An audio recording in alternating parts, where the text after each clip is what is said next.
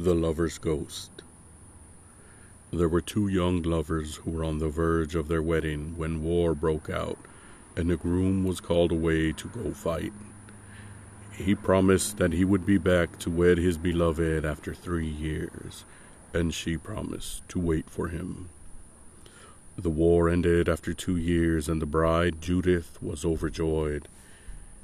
She went out to the road to see when her John would return but a year passed, and then another, and still no news. She became impatient and went to her godmother, who was also a witch. Her godmother instructed her to get a human skull from the grave digger at the cemetery. The godmother put the skull along with some millet in a large pot and brought them to a boil. Suddenly, a huge bubble popped and let off a loud sound like a musket firing. The skull was balanced on the rim of a pot, and it said in a vicious tone, He has started. The pot let off two musket sounds, and the skull informed her that he was halfway there. After three, he was in the yard. She saw John clothed all in white he asked her to come with him to the country in which he dwelt, and she agreed. She mounted the saddle with him, and they began their journey, which John assured her would not take long. Three times he asked her, How beautifully shines the moon, the moon. How beautifully march past the dead. Are you afraid, my love? My little Judith. Judith each time replied that she was not afraid as long as she could see her lover.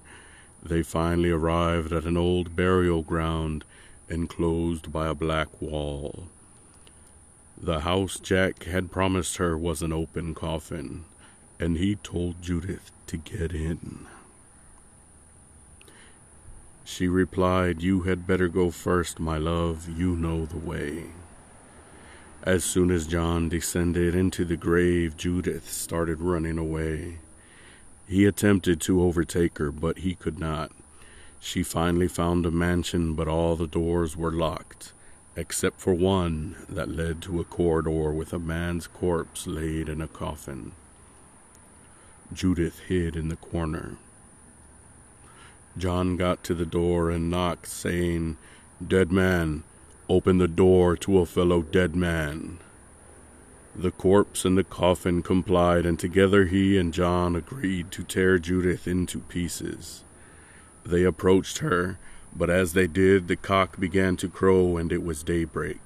The two ghosts disappeared. The owner of the mansion was very grateful to Judith. The man in the coffin was his brother. He had attempted 365 times to bury him, but each time he returned. He offered to marry Judith, and she agreed.